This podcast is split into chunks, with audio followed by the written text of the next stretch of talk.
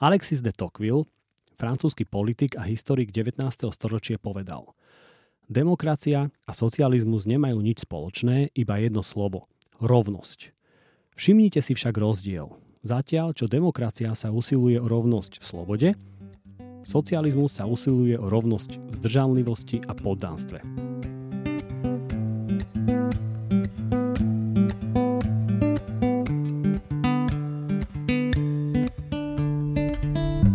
Vítajte pri počúvaní podcastu Na každom záleží o bývalom totalitnom režime.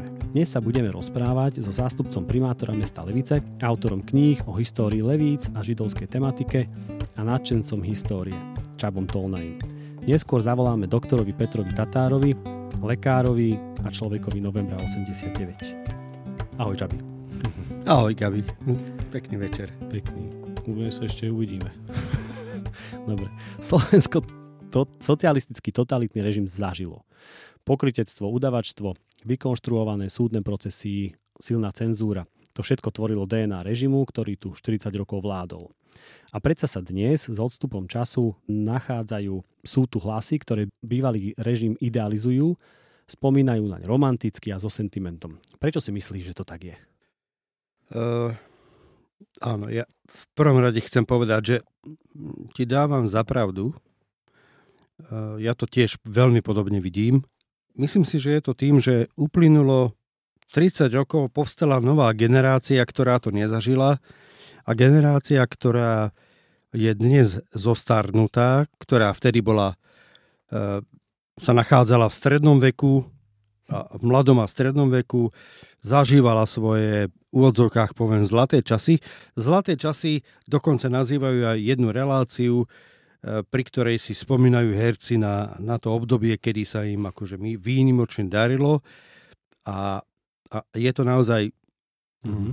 naozaj je to tak, že mnohí starší ľudia uh, sa dovolávajú akoby, akoby späť režimu, ktorý tu bol, ktorý sa na prvý pohľad zdal byť e, bezstarostný, všetko zabezpečujúci, a, a že človek mal všetky istoty, veď vieme, že aj niektoré strany, ktoré sú tzv. socialistického zamerania, e, operujú takými heslami, najmä v tých e, predvolebných šotoch a, a pred voľbami, heslami ako je, že ľudia si zaslúžia istoty a, a, a tieto veci. Ale e, socializmus nikdy nedoniesol žiadnu istotu, naopak priniesol veľkú neistotu do, do tisícov a miliónov e, rodín.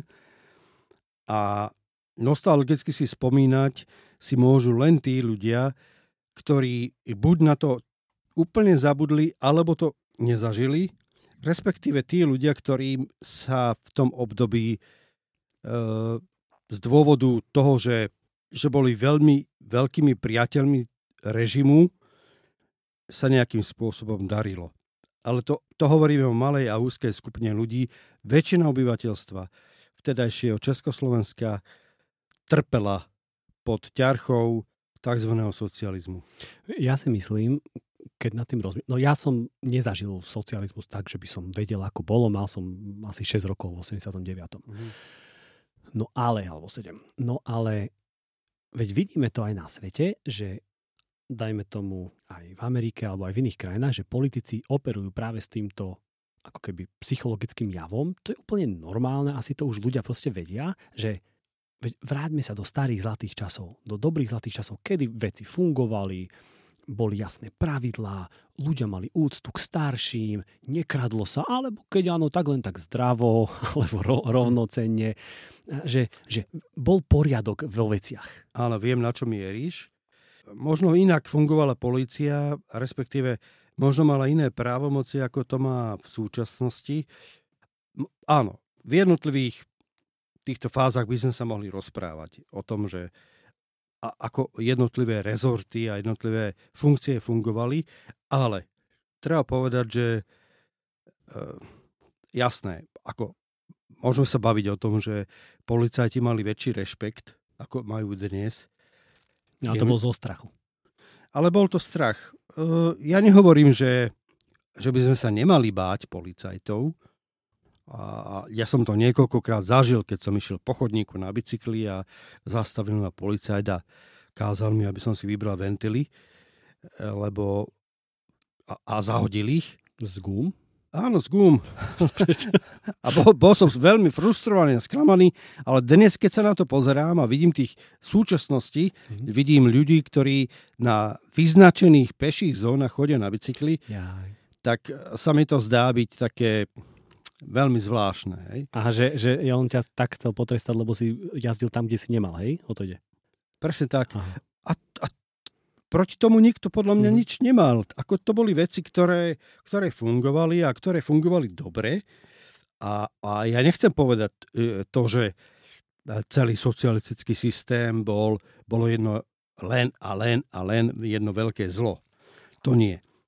Ale celkovo ten, ten režim a tá klíma v spoločnosti, či už to bola ekonomika, sloboda, školstvo, justícia, hľadanie si zamestnania, lebo my ako, ako dospievajúci a deti sme zažili to, že sme boli navštevovaní rôznymi agentmi, ktorí nás lákali do jednotlivých zamestnaní, e, ktoré... Akých zamestnaní ťa lákali?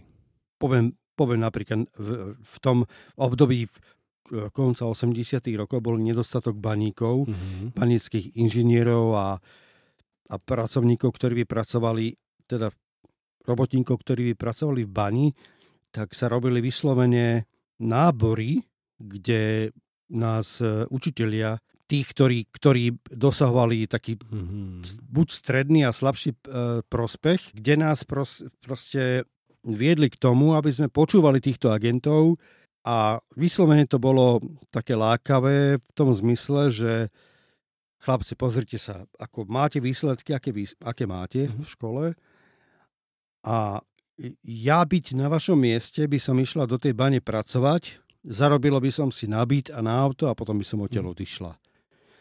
Čiže ja osobne som bol tiež s takýmto agentom, ktorý navštívil mojich rodičov doma a presviečal ich o tom, mm-hmm. ako by som, aký, ak, ako by bolo dobre, keby som bol baníkom niekde mm-hmm. v Karivine, alebo... Ako stále ťa nezobrali na silu, alebo čo? Akože... Nie, nie, nie, nie. To, to nie. To, to nemôžem povedať. Na silu ma nikto nezobral.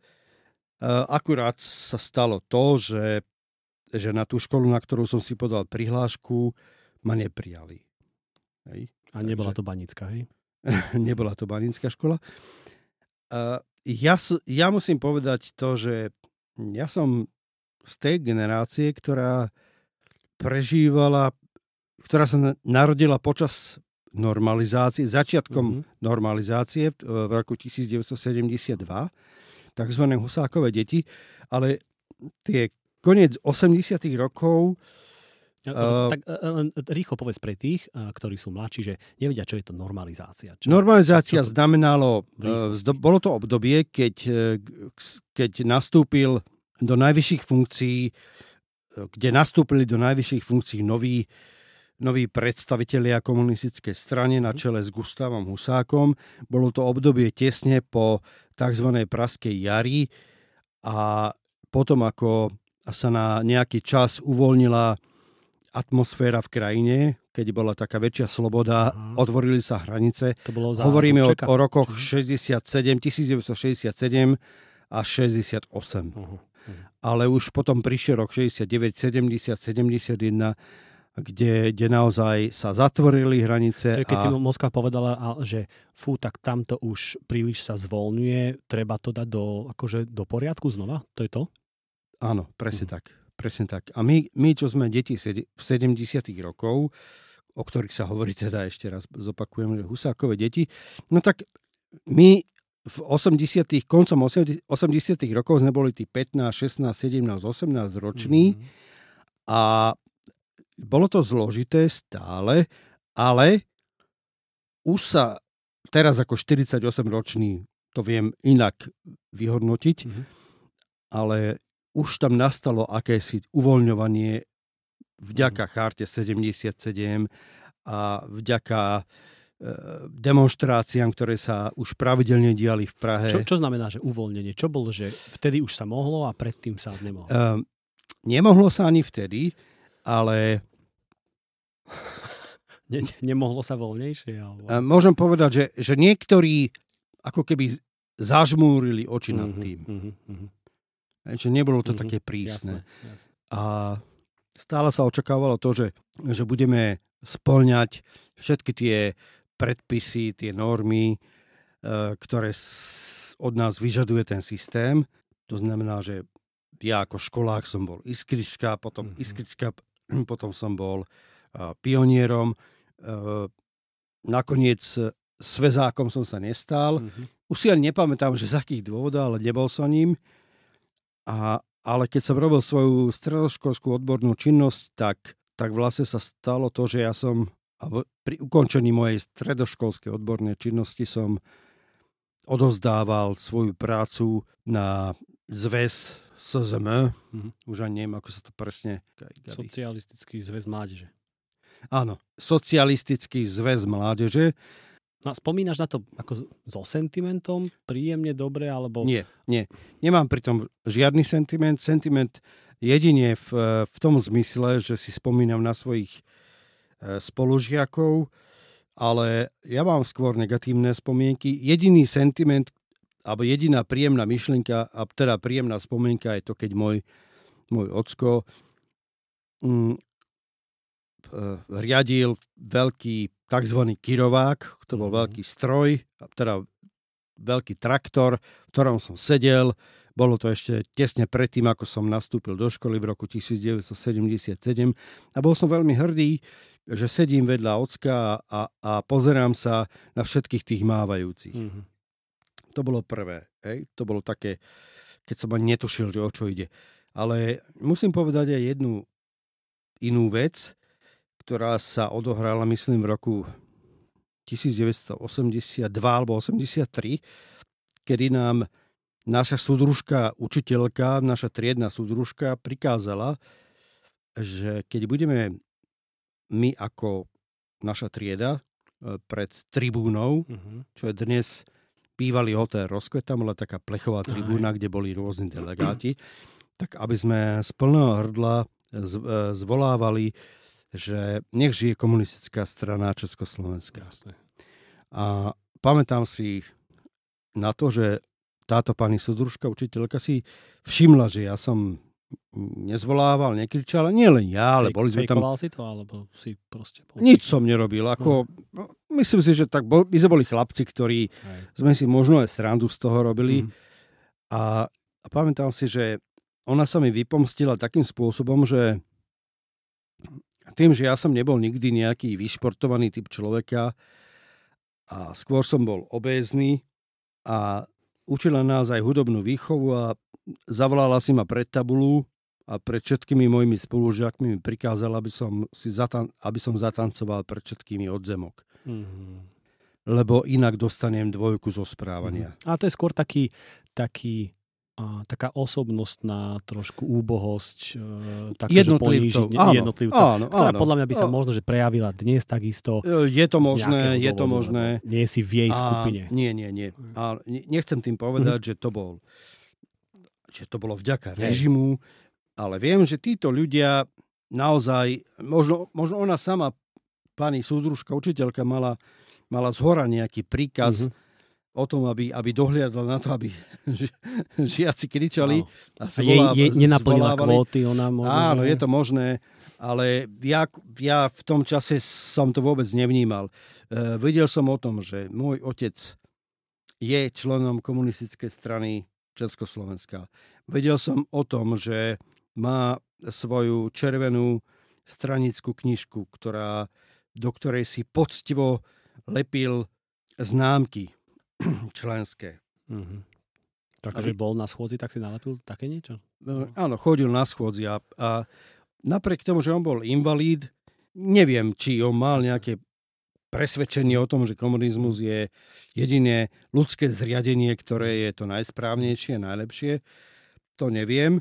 Skôr si myslím, že nie, ale viem, že keď som už, už dovršil ten uh, tínedžerský vek, tak ja som pravidelne vyberal zo schránky všetky pozvania na schôdze.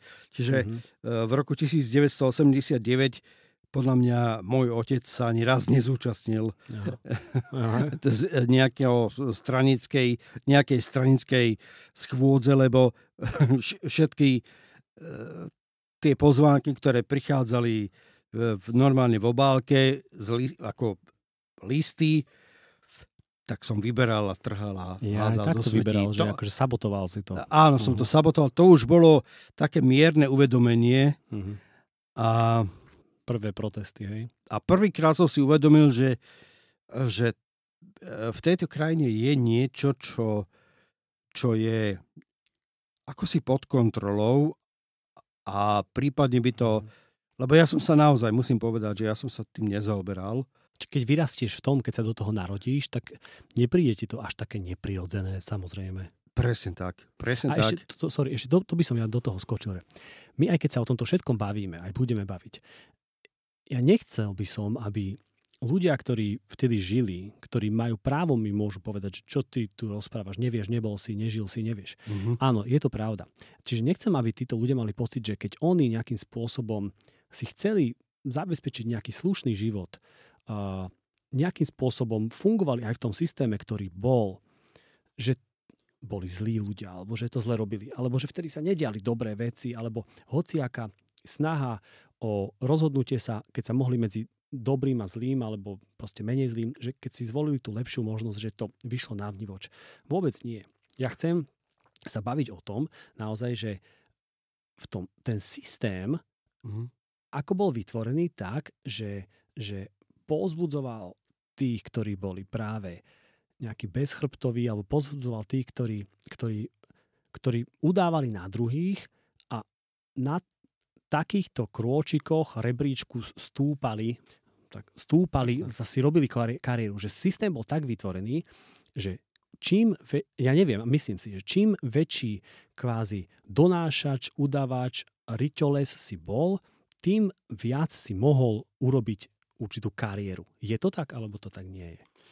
Určite to tak bolo, ale vieme aj to, že kopec e, informácií, ktoré máme z tejto doby a najmä teda stánej policie boli skar- mhm. skartované, najmä za, za Mečiara, ale Ústav pamäti národa si uchováva nielen tých, ktorí spolupracovali so štátnou bezpečnosťou, ktorí boli na rôznych postoch, ktorí sa schovávali E, za rôzne pseudomená, ale takisto uchováva aj dokumenty a zoznamy tých ľudí, ktorí napríklad za slovenského štátu arizovali. Uh-huh. Čo to arizovali? Arizovali majetky židovských občanov, uh-huh. ktorí, ktorí vlastnili určité majetky, ale boli likvidovaní či už počas e, štátne, ktorí boli ktorí boli likvidovaní počas slovenského štátu tým, že boli deportovaní do koncentračných táborov, vyhľadzovacích táborov. A jednoducho boli zbavení e, vysokých majetkov, významných majetkov. Boli to častokrát významní ľudia, advokáti, lekári, kultúrne činní ľudia a tak ďalej. Právnici a, a, a títo ľudia jednoducho boli vymazaní Hej? Takže... Akože vymazaný skade? Vymazaný e, z evidencie občanov Slovenskej republiky. Stali sa z nich buď čísla v koncentračných táboroch aha, aha, a, a tak ďalej. Čiže boli zarizované častokrát uh, veľké uh, právnické firmy, uh, židovské. Le, židovské, áno, le, le, lekárske praxe, oddelenia, uh-huh knižnice a podobne. Ale všetky tri, keď hovoríme o fašizme, nacizme, komunizme, eh, tieto režimy sú v konečnom dôsledku zločinecké. Pretože eh, v konečnom dôsledku ide o, ide o akúsi degradáciu jednotlivcov. Mm-hmm. Človeka, ktorý má svoj názor, ktorý má túžbu po slobode, a jednoducho ju nemôže mať. A podsúvajú sa mu rôzne podmienky alebo možnosti, že stačí byť, nemusí byť veľmi aktívny, ale stačí, mm-hmm. keď bude ticho mm-hmm. a bude mať pokoj. Zaprie sám seba istým spôsobom. Hej, a to je proti ľudskej dôstojnosti a tieto režimy majú práve toto spoločné.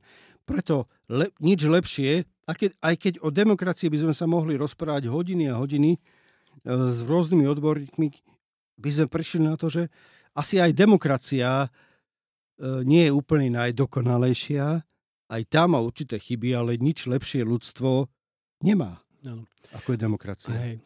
Keď sa bavíme, už si načetol teda, že nacistický režim a tento totalitný komunistický alebo socialistický, nacistický je postavený mimo zákon alebo propagácia nacizmu a symbolika a tak ďalej. Našťastie vidíme teraz, že dobre. Ten totalitný komunistický nie je aj keď terajšia vláda má k tomu celkom blízko, že tendencie áno, to takto áno. možno, že urobiť, ale no teraz terajší, tento komunistický nie je.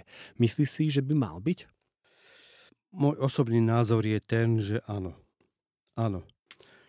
Viem, že situácia po druhej svetovej vojne, keď e, Američania a Sovieti prišli do, do Berlína a Berlín sa rozdelil na niekoľko častí, neskôr vznikla tá tá kovová opona, uh-huh, uh-huh. alebo teda uh-huh.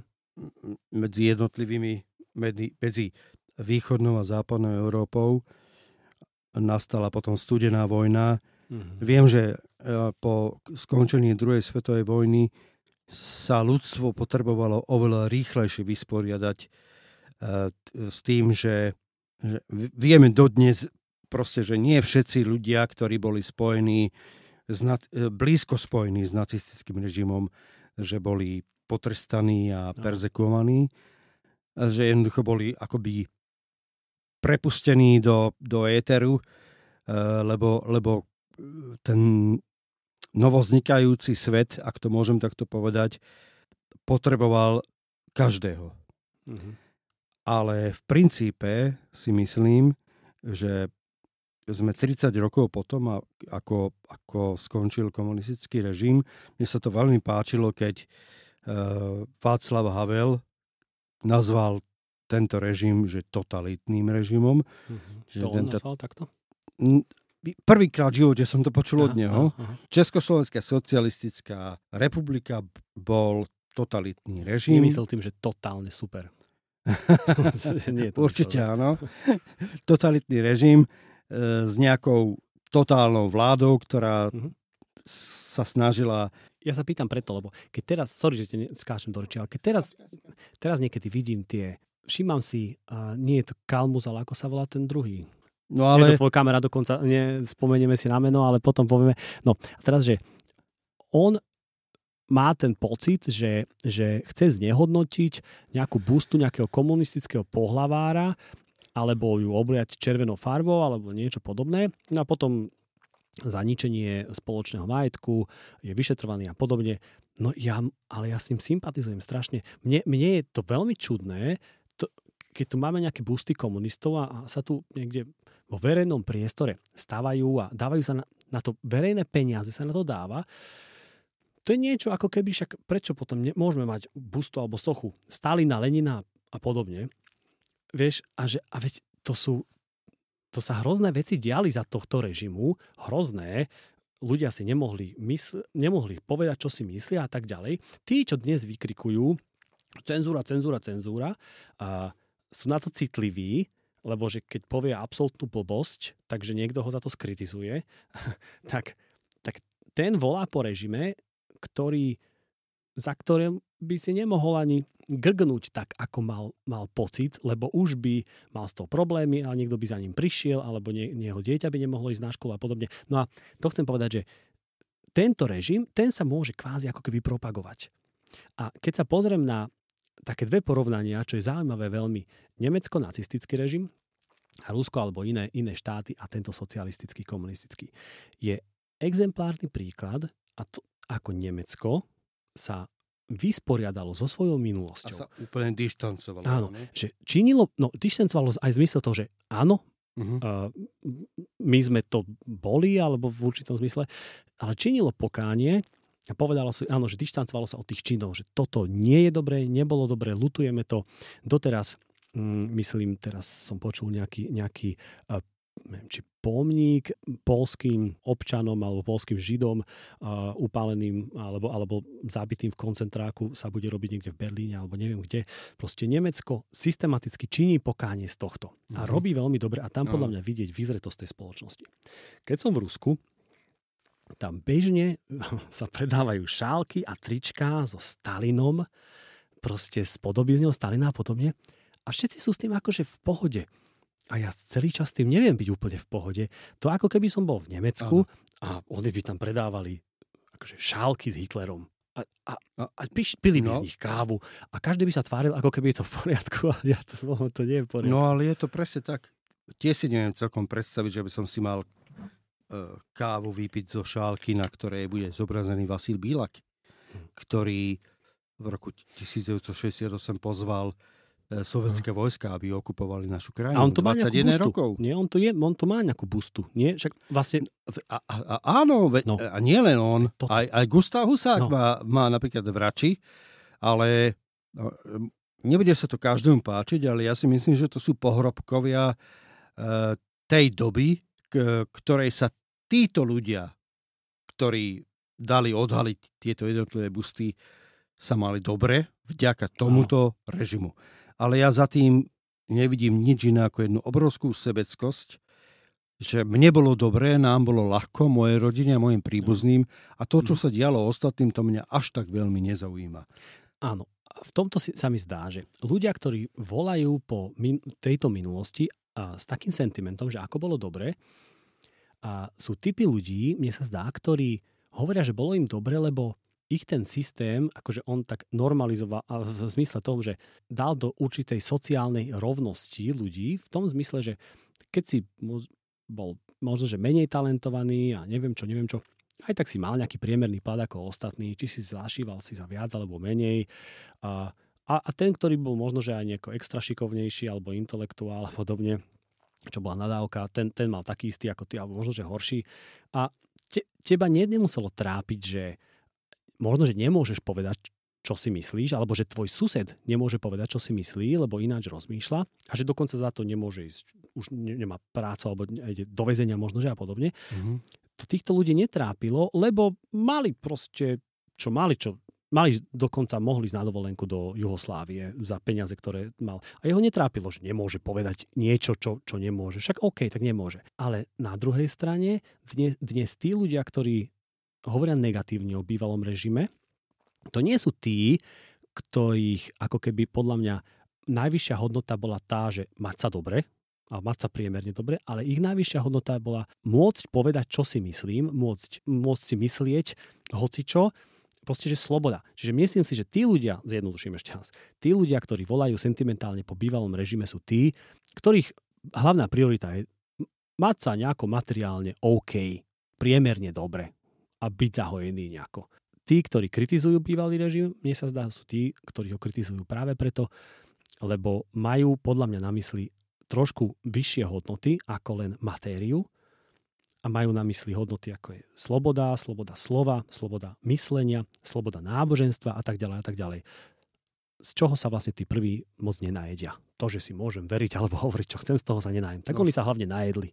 No, s týmto sa nedá nič iné, len súhlasiť. Je to presne tak. A takisto ako po tej druhej svetovej vojne sa nestihlo sa vysporiadať sa so, všetkými nacistami a, a prívržencami nacistického režimu. E, rovnako sa nepodarilo vysporiadať sa so všetkými, ktorí, ktorí boli prívržencami totalitného systému a dodnes vidíme, že či už sú to bývalí vysokí funkcionári, či už sú to bývalí ľudia vo, vo vedeniach národných podnikov, bank a podobne, tak ich detí sa sú dnes veľkí podnikatelia, no. lebo to boli ľudia, ktorí boli v prvých líniách, kedy vedeli, čo, kedy a akým spôsobom sprivatizovať, prísť k majetkom, k majetkom štátu a z nich sa stali veľkopodnikatelia, dnes im hovoríme oligarchovia. Ideme zavolať eh, hostovi Petrovi Tatárovi, doktorovi, kandidátovi vied. Je to slovenský ponovembrový politik, popredný účastník a spoluorganizátor udalosti Nežnej revolúcie, zakladajúci člen koordinačného výboru občianskeho hnutia Verejnosť proti násiliu a bývalý poslanec Národnej rady Slovenskej republiky. Žiaľ, chybička sa vloudila a prvých 5 minút rozhovoru s doktorom Tatárom sme nenahrali. Ospravedlňujeme sa. No gro je stále tu. Nech sa páči. Chudobnejší, kľudne to môžu a môžu mať predstavu, že to bolo jednoduchšie. Ja mám taký príklad s tým mliekom, ktoré stálo vtedy 2 koruny v obchode, e, teda polotučné, a, e, ale ono v skutočnosti stálo 7,90. A 5,90 sa doplácalo z daní, o ktorých sme ani nevedeli, že na nich z výplaty berú. Mm-hmm. A štát, štát to teda dopláca. Mm-hmm. Takže to ne, nebolo za dve, za dve koruny, sa za 7,90. Mm-hmm. A e, jednoducho ten nízky ekonomický produkt, lebo to bol veľmi neefektívny systém, e, bol dostupný každému, tako to je základné živobytie, ale e, poďme len jednoducho dozadu, že na auto bolo treba sporiť neviem koľko rokov, možno, že, že 8 alebo koľko, keby som každú výplatu odložil. Mm-hmm. A aj tak som ho nedostal, keď som chcel, pretože som ho musel na čakať a auta neboli na sklade. E, boli aj menej kvalitné ako auta mm-hmm. v Európe za, za železnou oponou. A keď už som sa dočkal, no tak mm, som chcel zelené, ale oni mali biele, tak som sa nemohol pýtať, lebo by som čakal ďalší rok na nejaké iné a zase by mhm. bolo žlté. Mm-hmm. Takže e, všetko, čo bolo drahšie a zaujímavejšie, tak, tak bolo takmer nedostupné. E, tovarov bolo málo. Niekto rozhodovať, čo sa bude vyrábať, nie to, čo ľudia považovali za to, čo potrebujú, alebo čo bolo užitočné, ale mhm. nejaký, nejaký úradný systém rozhodol, čo sa bude vyrábať, prideli tomu nejaké úradné, úradné ceny, ktoré nezodpovedali možno trhovej hodnote e, toho, toho produktu. Mm-hmm. A e, toto je taká tá materiálna stránka veci ľudia, ale vedeli, aj keď niekto nemali možno tú ambíciu, že nemôžu odcestovať. Mm-hmm. E, nemôžu už ísť na západ len po nejakým špeciálnym dovolením, ktoré musela schváliť policia, banka, vydať valuty a to, to, to, tie valuty to bola tiež len prekažka mm-hmm. na, na ceste preč. A teda skoro nikto to nedostal. Nemohli sa rozhodovať, že kto ich bude zastupovať, nemohli cestovať, ne, nemohli e, jednoducho vyjadriť svoj názor. Je obyčaj dôležité bolo, že, že komunisti, ktorí chceli mať v podstate totalitnú moc, ktorú si zabezpečovali tým, že potlačali iný názor, tak sa hrozne báli e, ľudí veriacich kresťanov mm-hmm. a e, to prenasledovanie kresťanov v 50. rokoch, keď zlikvidovali rády a e, mužské, ženské, vyviezli tých ľudí preč, dali ich na nejaké nutené práce, pokiaľ ne, ne, neboli ochotní vyzliezť aby tak, tak e, jednoducho to už sa dneska ani o tom nehovorí ale teda nebola sloboda myslenia, nebola sloboda hmm. vyjadrovania, nebola sloboda zhromažďovania. To, čo vychádzalo v novinách, o tom rozhodovali zase len komunisti, čo tam sme byť napísané, televízia bola len štátna, mm-hmm. tí, čo bývali pri hraniciach, tak mali smerom Bratislava mala Viedeň, ale na juhu bola Budapešť, ale inak bola len štátna televízia. Neskôr už potom od konca 70. rokov vysielali jeden kanál moskovský dokonca. Takže to bolo väzenie. To bolo väzenie, kde sa možno tým ľuďom e, bývalo dobre, na to je taký známy sociologický príklad, že keď e, ustanený dobytok, ktorý, ktorému plesnivejú ňu ratice ako v tom hromadnom kravíne a stále je tam vnútri a to žije na, tej, na tom rošte kovovom a dostáva umelú stravu. Mm-hmm. Keď také stádo vyženú von na nejakú lúku, ktorá ešte je voda je strmá, mm-hmm. tak mhm. veľká časť tých kráv beží späť, hoci tam je krásna zelená tráva, výborný vzduch a beží späť, pretože slnko svieti do očí, treba chodiť do kopca, treba to trhať, tu trávu a žrať. Jednoducho sú zvyknutí na že sú v a že, že, že nejak to prežijú. To mhm. to bol ten komunizmus, ale ten, sám sa nazýval socializmus. No. Čiže je to vlastne ale také relatívne, nie? že keď má človek ambíciu, uh, akurát nejaké základné potreby mať naplnené, uh, čím menej sa nejako snažiť a zažívať nejaké výkyvy z normálu, tak možno, že jemu do, dokonca by taký režim aj viac vyhovoval v tzv. nejakej zlatej klietke, nie? Určite, ale ten istý človek by potom nadával, že nie sú citróny v obchode, mm. že mhm. nemôže si mhm. kúpiť bicykel, že keď už má bicykel, ne, ne, nemajú náhradné diely, uh-huh. ale možno, že by bol spokojnejší. To, to ja, určite by som mu nezak, nikomu nezakazoval tento názor, ale keď tým presvieča ľudí, ktorí o tom nič nevedia, tak, tak e, to není fér. Oproti, dajme tomu dnešnému režimu, čo pre vás bolo najhoršie na, na tom totalitnom režime? To, to bolo to osobné prežívanie, že ten režim si nevážil žiadneho človeka, komunisti sami neboli tí naj, najbystrejší, najslušnejší, najmorálnejší, najčestnejší a najšikovnejší, ale jedine oni mohli rozhodovať a tak sa tvárili, že oni, oni tí naj aj sú. Mm-hmm. A keď niekto niečo vedel lepšie, alebo chcel niečo dokonca zadarmo urobiť, čo sa nemalo, e, tak oni, oni boli proti tomu, oni sa báli iného názoru. Čiže mm-hmm. nevážili si človeka ako takého, nevážili si dušu človeka, e, úplne kašali na to, že, že každý by túžil po nejakej slobode. A to, ten režim bol falošný, pretože hovoril, že máme tu hrdinov socialistickej práce a to boli ľudia, ktorí splnili nejaké normy a e, dostali medailu, bolo to v televízii a e, keď hovorím o televízii, väčšina programov zo sveta sa u nás nesmela pozerať, nebola. Mm. Čiže dostali medailu, bolo to v televízii, a, ale človek, ktorý robil kvalitne, dobre a e, nebol komunista, no tak e, ten nedostal vyšší plat za to, že robil mm. lepšie. Mm. Čiže nebolo ocenená ani duševná, ani telesná práca, nebolo ocenená ani obetavosť a človek sa nem, nemohol snažiť viac, ani viac dostal sa, neoplatilo robiť. To bol systém priemernosti, lenivosti a záživníctva. Pozna, počujem, toto vám bude nepríjemné, ale počúvam ta, sem tam také najbežnejšie argumenty, ktoré hovoria pro ten režim a ja by som bol zvedavý, že čo by, čo by ste vy na to povedali. Proste idem prečítať. Mm-hmm. Napríklad, prvý je, tri, tri poviem, že mm, byty, ktoré sme vtedy dostávali zadarmo, dnes musíme splácať 30 rokov. No je toto lepšie dnes? To nie je pravda, to je ten problém.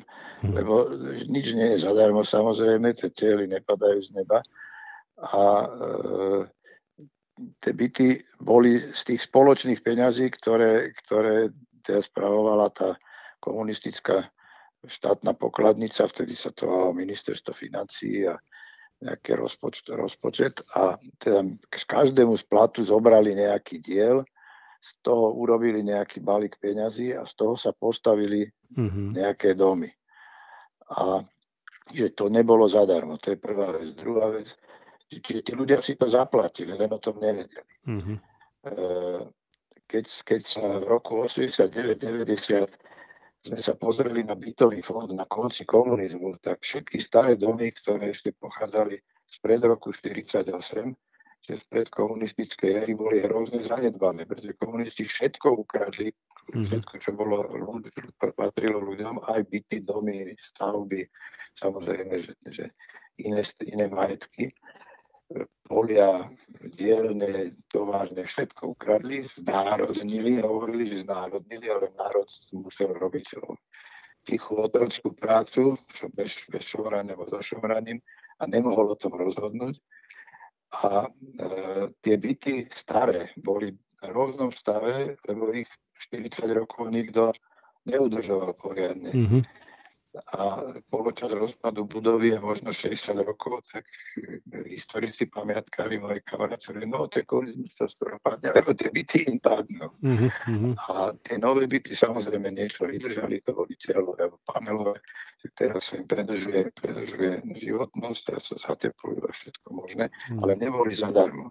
Uh-huh. A to je jedna vec. Druhá vec je, že bola oveľa menšia migrácia, Čiže ľudia sa nesťahovali za prácou, nehľadali nové byty a tak ďalej. E, a e, čiže aj taká potreba ich ako výstavby nebola taká veľká, hoci tak komunisti robili aj umelé veci, napríklad postavili bratislavské automobilové závody, kde malo pracovať 5 tisíc ľudí, ale tam nič nevyrábali od mm-hmm. začiatku, keby to bolo stále, ale postavili k tomu paneláky, boli tam nejakí zamestnanci, E, oni tam robili nejaké testy, skúšali nejaké auta, bola tam vývojová mm-hmm. dielňa. Tak to, až ten Volkswagen po páde komunizmu využil tú fabriku. Aha. Mm-hmm. A čiže tam bola kopa ľudí. Keď bola nejaká veľká fabrika, oni stiahli vlastne ľudí, e, oni poškodili vidiek, stiahli ľudí do miest k fabrikám, e, tam sa postavili bytovky, mm-hmm. či to bolo, neviem, Duslo Šala, alebo hoci ktorá fabrika sa takto správala. E, a tak bola aj taká umelá migrácia a potlačené rozvoja vidieka prirodzeného tým, že tam sa vytvorili tie družstva a, tak ďalej. Mm. Takže, takže to nie je tak, že boli byty zadarmo a nie je to tak, že, že tí ľudia ich nemuseli splácať. Boli ešte jeden taký akože družstevné byty, na, na to bola štátna požička, pomerne nízky úrok, ale tiež to tí ľudia museli splácať. Druhá z troch otázok je, alebo tie výtky, ľudia dnes tak sladko hovoria, že no dnes sme tu okupovaní západom a NATO a vtedy sme aspoň patrili kultúrne a ako identitovo tam, kam aj patríme, k Slovanom. Takže mm. to bolo dobré. No, to, to je otázka veľmi, veľmi... To je už problém od Ludovita Štúra, ktorý vlastne bolo Rakúsko-Uhorsko a teda demokratická časť bola viacej tá Rakúska, taká viacej menej demokratická bola tam tá maďarská časť, tá uhorská, ale keďže bolo Rakúsko-Uhorské vyrovnanie potom až neskôr a teda oni medzi sebou superili tieto dve eh, entity, tak e, Štúr bol proti Rakúsky a my sa oslobodil, ako Slovensko oslobodil e, od tej centrálnej vlády. Mm-hmm. A e, keď to nešlo, tých 1848 revolúcia, a napriek tomu, že to dalo základy všetkému možnému jazyku a tak ďalej, a o, o všetkým tým národným procesom, tak na konci k životom napísal knihu Slovensko vo svojej budúcnosti, uh-huh. kde idealizoval ako Rusko, uh-huh. to, do ktorého sme ešte netušili, že, že teda bude tam ten, ten menš, menšinový bolševik, ako uh-huh. kruto vládnu za 50 miliónov mŕtvych. Tí ľudia sa hrozne tam boja dodnes vystúpiť a povedať svoj uh-huh. názor. A keď nejaký politik superi s Putinom a to je to isté, čo bolo od čas Lenina, no tak ho zastrelia alebo otravia. Takže to je v podstate ilúzia. Otázka je, že, že kam patríme kultúrne a kultúrne, čo sa týka architektúry, hudby, literatúry, e, patríme, patríme v podstate do Európy mm-hmm. e, a Hrabal to napísal v jednej knižke, takže že, že potiaľ, pokiaľ išla Rakúsko-Uhorská železnica a sú tam tie stavby, tak potiaľ je hranica Európy a ďalej je východ. Čiže západ a východ. To, to, to nie je, že Slovania, uh-huh. Slovania, uh-huh. ale západ a východ. A e, rozdiel je v tom, že e, tá, tá západná kultúra od e, všetkých tých e, priemyselných revolúcií a demokratických, e, tak sa snaží byť, akože robiť človeka ako individuum, rešpektovať jeho hodnotu, dávať mu šancu sa spodielať na, samozrejme, že neboli, ženy nemali hlasovacie práva a tak ďalej. Bolo to, to, to istý rozvoj demokracie, že to ten mm-hmm. východ mm-hmm. nič také nemá. Inými slovami sa to dá tak povedať, že západ znamená akože sila pravidla a východ e, znamená, že sila brutality, že kto, kto, kto má silu, tak chce mm-hmm. pravdu. Mm-hmm. A e, pokiaľ niekto túži potom, aby nemohol naďalej nič povedať, aby sa vrátil ani nie tak do komunizmu, lebo tak Ruská federácia dnes nie, nie, nemá ako čisto komunistický charakter, ale má totalitný charakter, mm. represívny, e, tak e, možno ani nevie, čo hovorí. Mm-hmm. Jednoducho, vrátim sa na začiatok, že ľudia sú dnes mnohými vecami nespokojní a nehľadajú sa riešenia, lebo niekto im povedal, že vtedy bolo dobre, alebo niekto im povedal, na východe je dobre a majú pocit, že to pravda, no nie je to pravda. Mm-hmm. Myslíte si, že môže sa podobný režim, nemyslím teraz komunistický alebo nacistický, proste nejaký totalitný utláčavý, môže sa podobný režim vrátiť? Hrozí nám niečo podobné? Uh, myslím, že áno, pretože ako náhle by sa dostal k moci niekto, kto je mm, vnútorne možno nevyvážený, ale najmä nemá svedomie, nemá, nemá e, úctu k mhm. ničomu a jednoducho sleduje len svoj, svoj vlastný pocit moci. Je, dokáže byť krutý, alebo dokáže zvyknúť na to, že dá ľudí uväzniť alebo, alebo mm-hmm. aj zabiť. A to nespravodlivo, bezdôvodne. E, tak, tak je to možné, lebo ten ľudský strach je veľký. To sa stalo viackrát a úplne extrémne sú tie, tie dneska už tie azijské štáty, ako je Severná Korea, ostala tam Severná Korea, Čína. Mm-hmm. A takto sa dajú ľudia ovládať. A pokiaľ zase nebude nadkritické množstvo ľudí proti, keď sa to už stane, no tak to bude, môže trvať aj dosť dlho úspech Číny napriek tomu, že nie je demokratická, e, tým, že tam majú tisícročnú tradíciu takej tej akože, kolektívnej mhm. poslušnosti a také drobnej práce a serióznosti, usilovnosti. E, to je tak, také dôkaz. No a u nás e, dnešní politici, väčšina z tých ľudí v parlamente ako podľa mňa nenosí v srdci ako tie západné hodnoty. Čo by ste vy odporúčili ľuďom, Slovákom, občanom, ako sa chovať, aby sme ako prevencia proti tomu, aby sa takéto niečo vracalo? Veľa informácií, vzdelanie a tuto ale poviem, že nedávno som čítal Lasicov komentár k internetu, že my sme si za komunizmu mysleli, že, že nám chýbajú informácie, že potom už bude dobre, ale teraz, keď sú tie hoaxy na internete, vidíme, že v tomto nebolo. Mm-hmm, Takže jednoducho mali by, mali by e, ľudia, ktorí sú schopní a dobrí lídri a sú demokrati, ísť dopredu a, a nejsť len za mocou, tak jak povedzme, väčšina dnešných tých ľudí, ktorí boli zvolení v posledných voľbách, že išli teda za mocou, za cenu, že oklamali ľudí, nechcem teraz kategorizovať po jednom. Ozaj skoro všetci, čo sú tam. Mm-hmm. Niektorí veľmi zlé, niektorí menej zlé, ale, ale nehovorili pravdu. Mm-hmm. A už sú tam.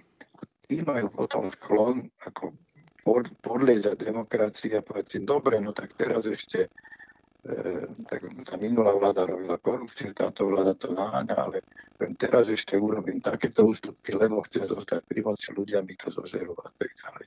Mm-hmm. Takže e, to, čo by sme mali robiť, je podporovať e, líderov, ktorí vieme, že, že nikdy neuhnú.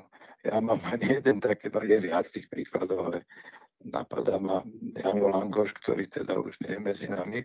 To bol človek, ktorý E, mal také hlboké presvedčenie o slobode a, a hodnote človeka v srdci, že, že, že jednoducho to na ňom bolo vidno a každý, kto ho poznal, to, to dneska hovorí. Ďakujem vám, pán doktor, veľmi pekne. A Ďakujem už, aj ja. Už len osobná vec. Čo, čo, čo čítate? Čo by ste odporúčili čítať možno, že ľuďom? Tak ten Timothy Schneider je dobrý na túto mm. tému špeciálne. Mm a na Applebaum je dobrá teraz, čo vyšlo, že súmrak demokracie, to by sa stalo za to si prečítať. Mm-hmm. Je to viacej, je, je dosť dobrej literatúry. Mm-hmm. No v našich, v našich podmienkach teda e, sa môžeme vrátiť k, Václavovi Havlovi ako k osobnosti, e, k tomu Janovi Langošovi, to možno by to aj stačilo. Je viacej mm-hmm. ľudí, ktorí, mhm. ktorí, ktorí si zaslúhujú úctu. No. Dobre, ďakujeme vám, pán doktor, veľmi pekne. Práve vám, nech, nech máte veľa silu a svetla a energie do života a nech vás choroby obchádzajú a nech môžete pozbudzovať ľudí okolo seba naďalej. Ďakujem veľmi pekne a rovnako vám a srdečne vás všetkých mhm. pozdravujem. Ďakujem. Ďakujem. Do počutia, dovidenia. Do počutia. Ešte by som prečítal citát, ktorý sa mi páčil celkom. Winston Churchill hovoril, socializmus je filozofia zlyhania, kredo nevedomosti a evanílium závisti. Jeho vlastnou cnosťou je rovnaké zdieľanie utrpenia. Počúvali ste podcast Na každom záleží z dielne EPK. Vaše nápady, otázky a myšlienky nám môžete posielať na e-mail gabriel.jpk.sk. Do predmetu prosím uvedte podcast. Ak uznáte za vhodné nás podporiť, môžete tak urobiť na www.jpk.sk lomeno chcem podporiť. Budeme vám veľmi vďační. Ak môžete, pomôžte nám šíriť tento podcast, pretože na každom záleží. Majte sa krásne a nech vám dárca radosti a slobody dá všetku silu a zodpovednosť na plnohodnotný život v slobode. thank you